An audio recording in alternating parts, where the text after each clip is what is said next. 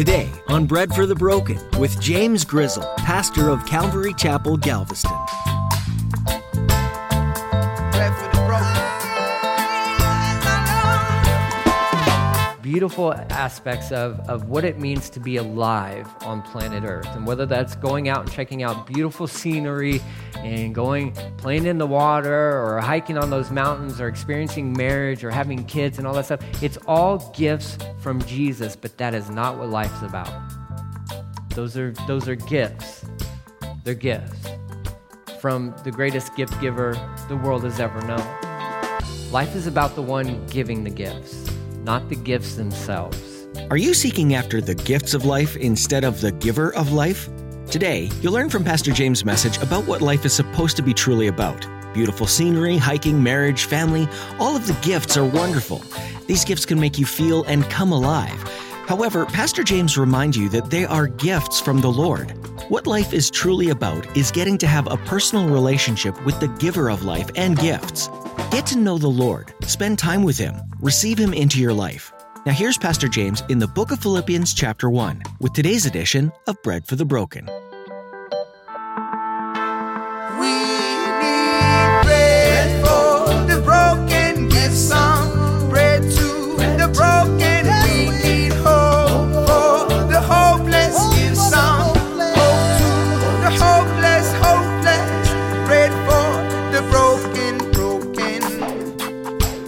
My goodness, the, the, the church has become just so weird, to, you know, in these days where it's like, we're like the Holy Spirit police.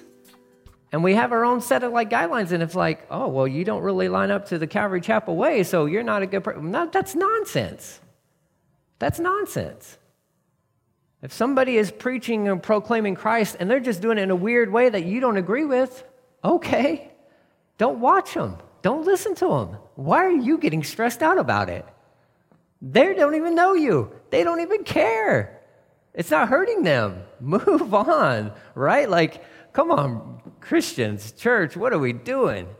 Now, if it's a bad guy proclaiming a false doctrine or a heresy and all that stuff, you would be wise to warn other people to stay away. Okay? There is an element. If somebody's proclaiming a false gospel, something that is hurtful to other people, you would be wise to let people know, like, if you know somebody who is fully engaged with that ministry or something, you'd be wise to say, hey, you know what? Have you ever really thought about what they're talking about? Show me in the scriptures, show me in the scriptures where what they're saying is biblical or is true. You have the obligation to do that. You should watch out for your brothers and sisters in the Lord. But if you're hating on somebody just because they don't do church the way that you think they should do church, the problem's with you, it's not with them. Okay?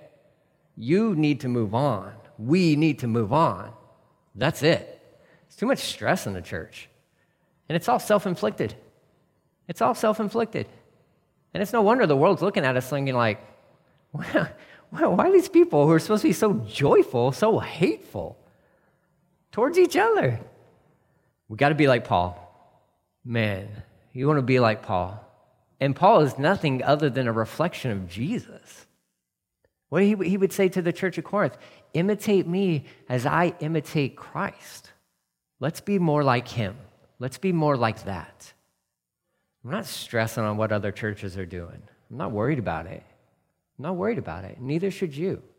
You rejoice in the fact that if there's a congregation that's meeting right now and the gospel is being proclaimed, well, we rejoice in that because God can use that to save a soul from hell and forever a life is changed. We rejoice in that. We rejoice in that. Paul's like, I'm just going to rejoice. I'm going to keep rejoicing. We know that he does this because it was in Philippi where he was locked up in the dungeon and his feet were in shackles. At midnight, he was doing what? He was rejoicing. So you got to know when the church of Philippi gets this letter and they're, and they're reading this because they're probably up in arms. They're probably taking up the offense. They're like, what? These other people, they're trying to do this against the Apostle Paul. Oh, I don't think so. We're going to start a campaign. We're going to, you know, cancel culture. We're going to shut them down and all that nonsense. It's like, Paul's like, no, no, no, no, no. Just rejoice. Just rejoice. Don't sweat it. Let's just rejoice. Let's give glory to God for what he's doing. He's just going to rejoice. Good little, good little word there. Good little, hey, you know what? Good little uh, memory verse. Good little verse to write down and say, you know what? I'm, I'm going to commit this one to memory because I think if you're anything like me, this one would be so helpful in my life. Hey, did you hear about? I'm just going to rejoice. I'm just going to, hey, did you, have you heard? I'm just going to rejoice. I'm just rejoicing in Jesus. Is it, I mean, you know, like, is it somebody spiking some Kool Aid trying to kill some people? Then we will stand against that, okay? We don't want none, no nonsense, no, no deceit, no, none of that nonsense. If they're hurting people, for sure we're stand against that. But like, oh, I don't know, don't, I don't care what other churches doing, okay?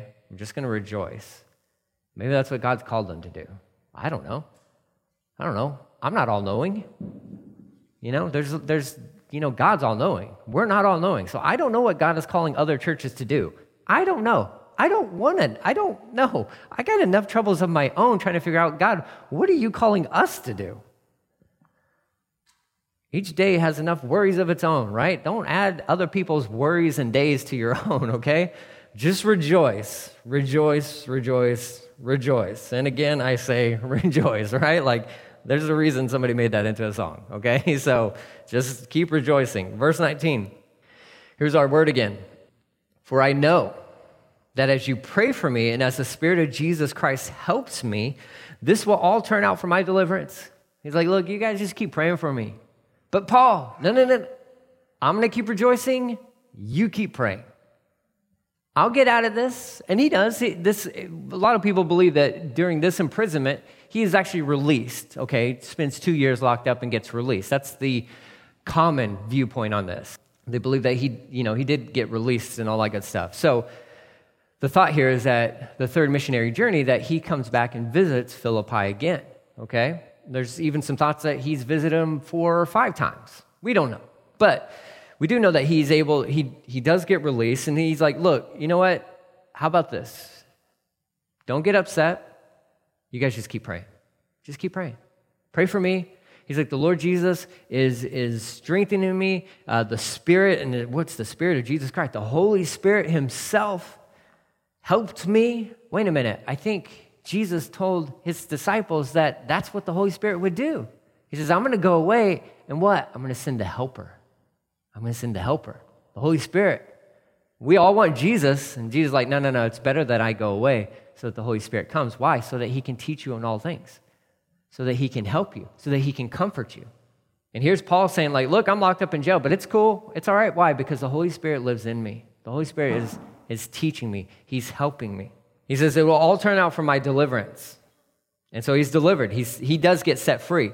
However, if Paul were to have never been delivered physically from this jail, because we know there will come an imprisonment where he, he does get you know, his life is, will be taken from him, it doesn't mean that he loses. He still gets delivered even in that element, okay? But we know physically he, he will be, he'll be released, he'll be set free, they'll, re, they'll reunite. We'll see that as when we jump back into the book of Acts. He goes on to say this last little portion that we'll, we'll cover with our, our time we have left here. He says, For I live, I live in eager expectation and hope. Wait a minute. How are you living? How are you living? I fully expect and hope that I will never be ashamed. This is uh, ESV? Is that what this one is? No, New King James? No, it's a different one. Hey, we got another version. I don't even know what that one is. Um, so, anyways, I like what that says. For I fully expect and hope that I will never be ashamed. New Living Translation, again, this is partly why I wanted to read through this one today. I live in this expectation and this hope. How are you living? Are you living in expectation and in hope that what? He goes on to say, that I will never do anything that causes me shame. What? this is the Apostle Paul. He's like, that I'll never be ashamed, but that I will continue to be bold for Christ as I have been in the past. And I trust that my life will bring honor to Christ whether I live or die. So here's the Apostle Paul. He's like, Look, you guys just keep praying for me. Pray that I get set free. I'll come back and visit you guys. He says, But I want you to understand this. I want you to know. I want you to know this thing. I live in eager expectation and hope. I live in these things. My life functions in these things eager expectation and hope. I'm living in hope. What? That Jesus is going to do what Jesus is going to do in my life, that his will will be done in my life. If he wants me set free, I'll be set free. I'll be set free. If he wants me to come back and visit you guys, I'll come back and visit you guys. I'm, I'm living in this expectation and this hope. This is contrary to living in an eager expectation and hopelessness, always anticipating the worst kind of a deal, right? I understand that, that reason and that, that logic. You want to be smart, you want to be aware, but you can't live in that, always assuming the worst is going to happen. You just can't. It's not healthy. Here's Paul, and he's not like the ultimate, you know, optimist in one sense, but he's, he's focused on Jesus, and he's like, look, I'm not worried about it. I'm living in constant or this eager expectation and hope. What? And he goes on to say that I'll never do anything that causes me shame, but that I will always be bold for Christ as I have been in the past, and that my life will always honor Christ, whether I live or die. Meaning this hey, you know what? Jesus shows up in my life today, I ain't got nothing to worry about. Am I a perfect person? Not at all. Am I a sinner? Yep. yeah. Absolutely. But I'm living my life for Jesus. I'm living my life for Him. And, and I'm going to be a witness for Him, is what Paul's saying. I'm going to be a witness for Him, and I will continue to be a witness for Him, even if I'm dead. Even if I'm dead. Well, how does that work? Well, we know that you know the the impact that he has the the investing in the lives of others that's why that's why discipleship matters it's not so that your story continues on, it's so that the story of Jesus and the gospel continues on. You invest your life into the lives of other people so that when you are gone, because I'm sorry, but everybody has an expiration date in this world. And I don't know if that's the rapture is going to be that for you or, or if it's a freak automobile accident, you're pouring into other people. Why? So that the gospel continues on. So that the gospel continues on. Paul goes on to say, within the same line of, of, of thought, you know, his life for Christ. Very famous classic verse, right? For to me, to live as Christ and to die as gain, or as the, the New Living Translation says, for to me, living is for Christ. What is the purpose of life? Jesus. Jesus. What is the purpose and reason for life? Jesus. Jesus is. And he says, and dying is even better. What? now, Paul is not, he's not, because I've heard this term thrown out here before, like this is somehow like makes Paul like suicidal in one sense. That's not what this is saying. I please, I hope you understand that that's not what he's saying. He doesn't want to die in that sense. He has the proper perspective on life. He said, Look, if I'm going to be alive, it's for Jesus. If I die, it's all right. Why? Because I'm with Jesus. So I'm better off. But you know what? I'm not dead. So what am I, what am I going to do with my life? Well, I'm going to live it for Jesus. I'm going to live it for Him. For to me, living is for Christ, and dying is even better. Living is for Christ. Living is for Christ. Isn't it cool that you get to experience a bunch of things on this planet? Isn't it amazing that God is so gracious and so loving that He lets you experience just beautiful aspects of, of what it means to be alive on planet Earth. And whether that's going out and checking out beautiful scenery and going, playing in the water or hiking on those mountains or experiencing marriage or having kids and all that stuff, it's all gifts from Jesus, but that is not what life's about. Those are, those are gifts. They're gifts from the greatest gift giver the world has ever known. Life is about the one giving the gifts, not the gifts themselves. And this, again, is, is one of Paul's perspectives in life. This is how, when you're in prison, you can rejoice and you can keep rejoicing, even when it seems like you have a group of people who are purposely trying to hurt you at your lowest point in life. You can continue to rejoice because you're focused on the gift giver. And you understand that life, whatever, it, whatever element of life and gifts you experience here on this life, whatever you get to participate in and, and enjoy and all that stuff, it all comes from Him. It all comes from Him. And Paul says, life is for Christ, living is for Jesus, living is for Him. Have you experienced what it feels like to live for yourself? Isn't it amazing? Living for you. It's not. it's not. Many of us have many, we have, we have our testimony, right? Part of your testimony is like, look, from here to here, I lived for James and I was miserable. Was I experiencing fun things? Of course. Of course. You wouldn't be doing some of this stuff if it wasn't enjoyable, okay? Let's let's let's think through this stuff. But was I was I full of joy? Not at all. Did I have peace? No. I didn't even know what peace was. Didn't even know what peace was. That was living for James. I spent a good portion of my life living for James, and I was miserable. And it wasn't until I met Jesus and I realized, or he turned the light bulb on in my brain, that this life was meant to be lived for him. Did, man, was I set free. Oh, I was set free. That peace that surpasses all understanding whew, just filled me. Joy. I never experienced joy. I experienced happiness, and it was all temporal, right? It just come and go, it was fleeting. It was all dependent upon if things were going well for me. And if things weren't going well for me, then I, there was no joy in my life until Jesus came into my life. And then this thing happened where it's like, I have this joy inside of me. Love.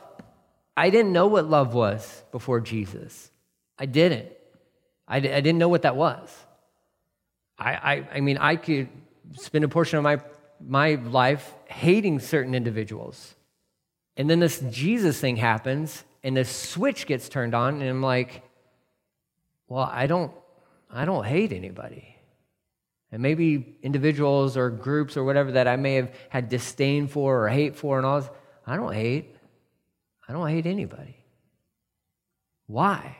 Well, because this life is for Jesus. And when Jesus takes over a heart, man, he changes that thing. And it may be over time, and it is for all of us, but you can have peace, you can have joy, you can have love, and it's all because of Jesus. It's all because of him, and it's all for him. And you're focused on him, others get the benefit of you being focused on Jesus. And yes, there are benefits for you as well. But Paul says, look, to, for to me, to, to live as Christ and to die as gain. Um, goes on to say, yet if I live, that means fruitful service for Christ. If I'm going to be alive, then I'm going to serve Jesus, and it means that there's going to be fruitful service for Christ. I really don't know which is better. He's like, I'm kind of hard pressed. I'm hard, I'm perplexed. He's like, I don't know. Well, which one is it? Which one's better, Paul? And he's like, I don't know. I know which one I prefer. In one sense, he's like, you know, it would be really sweet just to be with Jesus right now. And I think a lot of us, especially within the church, considering current situations and time, we're like, it just would be really cool if we were with Jesus right now, right? Like if this is just ended, like, you know, that rapture button, like somebody just hit that thing and, and we were just with Jesus, yes, that would be good. Yes, it would be. That'd be awesome. However, however, the time you spend here on this earth can be fruitful for Jesus and beneficial for others. And beneficial for others. There's a reason why that button hasn't been hit yet. There's a reason it hasn't been hit yet. So until that happens, and nobody knows when it's going to happen, we're going to be just like the Apostle Paul, and we're going to stay busy, so to speak, in a good way, for Jesus. He's like, I really don't know which is better. I'm torn between the two desires. Sometimes I want to live, and sometimes I long to go and be with Christ. So that's where individuals come up with this idea of like somehow Paul is like suicidal. That's not true. He's not like saying like sometimes I want to live and sometimes I just want to die. That's not what he's saying, okay? He's like, look, I, I want to be alive because it's beneficial for you, but I also just want to be with Jesus. And there is nothing wrong with that. There's nothing wrong with that. He's not morbid, okay? It's not like he doesn't want to be. No, he wants, and every single one of us should have that same attitude. Like, man, look, I love being where I'm at right now, but it'd be really sweet if I was with Jesus. It'd be really cool. If you understand what that means, it'd be really cool. However, you're not. Not right now. Neither was Paul. He says, That would be far better for me. And, and note that, what he says there. To be with Jesus, well, that benefits me. He's like, That would be far better for me. But, verse 24, it is better for you. Jesus, others, you. He says, It would be far cooler for me if I was with Jesus. However, when I'm focused on Jesus, I want to I, want to serve you. I want to serve you. I want to do what's best for you. Ultimately, what's, what, what the Lord has called me to do when what's best for you. He says, It's better for you that I live. Well, that seems to be thinking pretty highly of yourself, Paul. No, it really is. It is better for them if Paul lives because he can still invest in them, still pour into them while he has time. He says, I'm convinced of this so I will continue with you so that you will grow and experience the joy of your faith. Paul's like, look, I want to do I want to go and be with Jesus? Absolutely. But what's better for you? What's better for you is that I stick around so that you can grow in your relationship with Jesus. There you go. So you grow and you experience the joy of your faith, the joy of your faith. Do you have joy in your faith? Do you have joy in your faith? He says, Then I will return to you. You will have, when I return to you, I'm sorry, when I return to you, you will have even more reason to boast about what? About what Christ Jesus has done for me. So there's Paul, just letting these guys know. He's like, Look, I'm locked up. Gospel's still going out. Some, do, some are doing it with pure motives, others are doing it with impure motives. I'm not even worried about it because Jesus is being proclaimed, the gospel's going out. So I'm going to just keep rejoicing in Jesus. And while I'm thinking about it, you know what? My life is all about Jesus. And I, if I'm going to be alive, I'm going to be alive for Jesus. Do I want to be with Jesus? Do I want to, would I like to be with him and be out of this prison? Sure, of course. But I'm not. So it's better for you that I stick around and keep pouring into you so that you grow, so that your joy increases that to enjoy your faith, that you experience that. He says, and when I show up, you'll rejoice, not in me, but in what Jesus has done. In what Jesus has done. That's his whole focus, man. You can read through this. The whole letter is like this. The whole letter is just like this. Paul's like, look, I love you guys. I'm here for you. I'm serving you. Why? Because I'm focused on Jesus. And he's like, and I'm benefiting from it. I personally am benefiting from serving other people. I'm benefiting from keeping my eyes on Jesus and focusing on other people. Paul's like, I'm doing all right. I'm doing okay. But you're in jail. Yeah. But I'm doing good. I'm doing all right. This, this needs to be our mindset. This has to be our mindset. And, and for you to grow and, and experience in, in the joy of your faith, let me tell you this it is through spending time with Jesus. It is through spending time in His Word. It is spending time praying, communicating with Him, spending time with Him. And fellowship with other believers, yes, absolutely. Investing your life in other people, discipleship is what we call that. Yes, absolutely. That is how you will grow. That is how you will grow.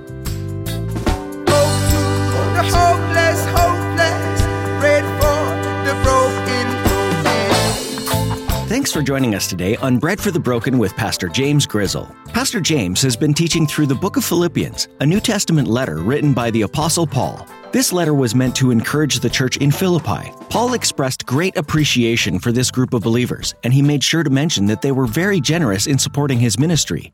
This is how we feel here at Bread for the Broken, too. We're so grateful for your listening support, as well as any financial support you feel led to give. We ask that you pray for this ministry and also pray about supporting us in ways that are necessary to keep these teachings airing to people near and far. If you're interested in being a part of this support, go to breadforthebroken.com and click on the About tab. You'll find a link there to donate.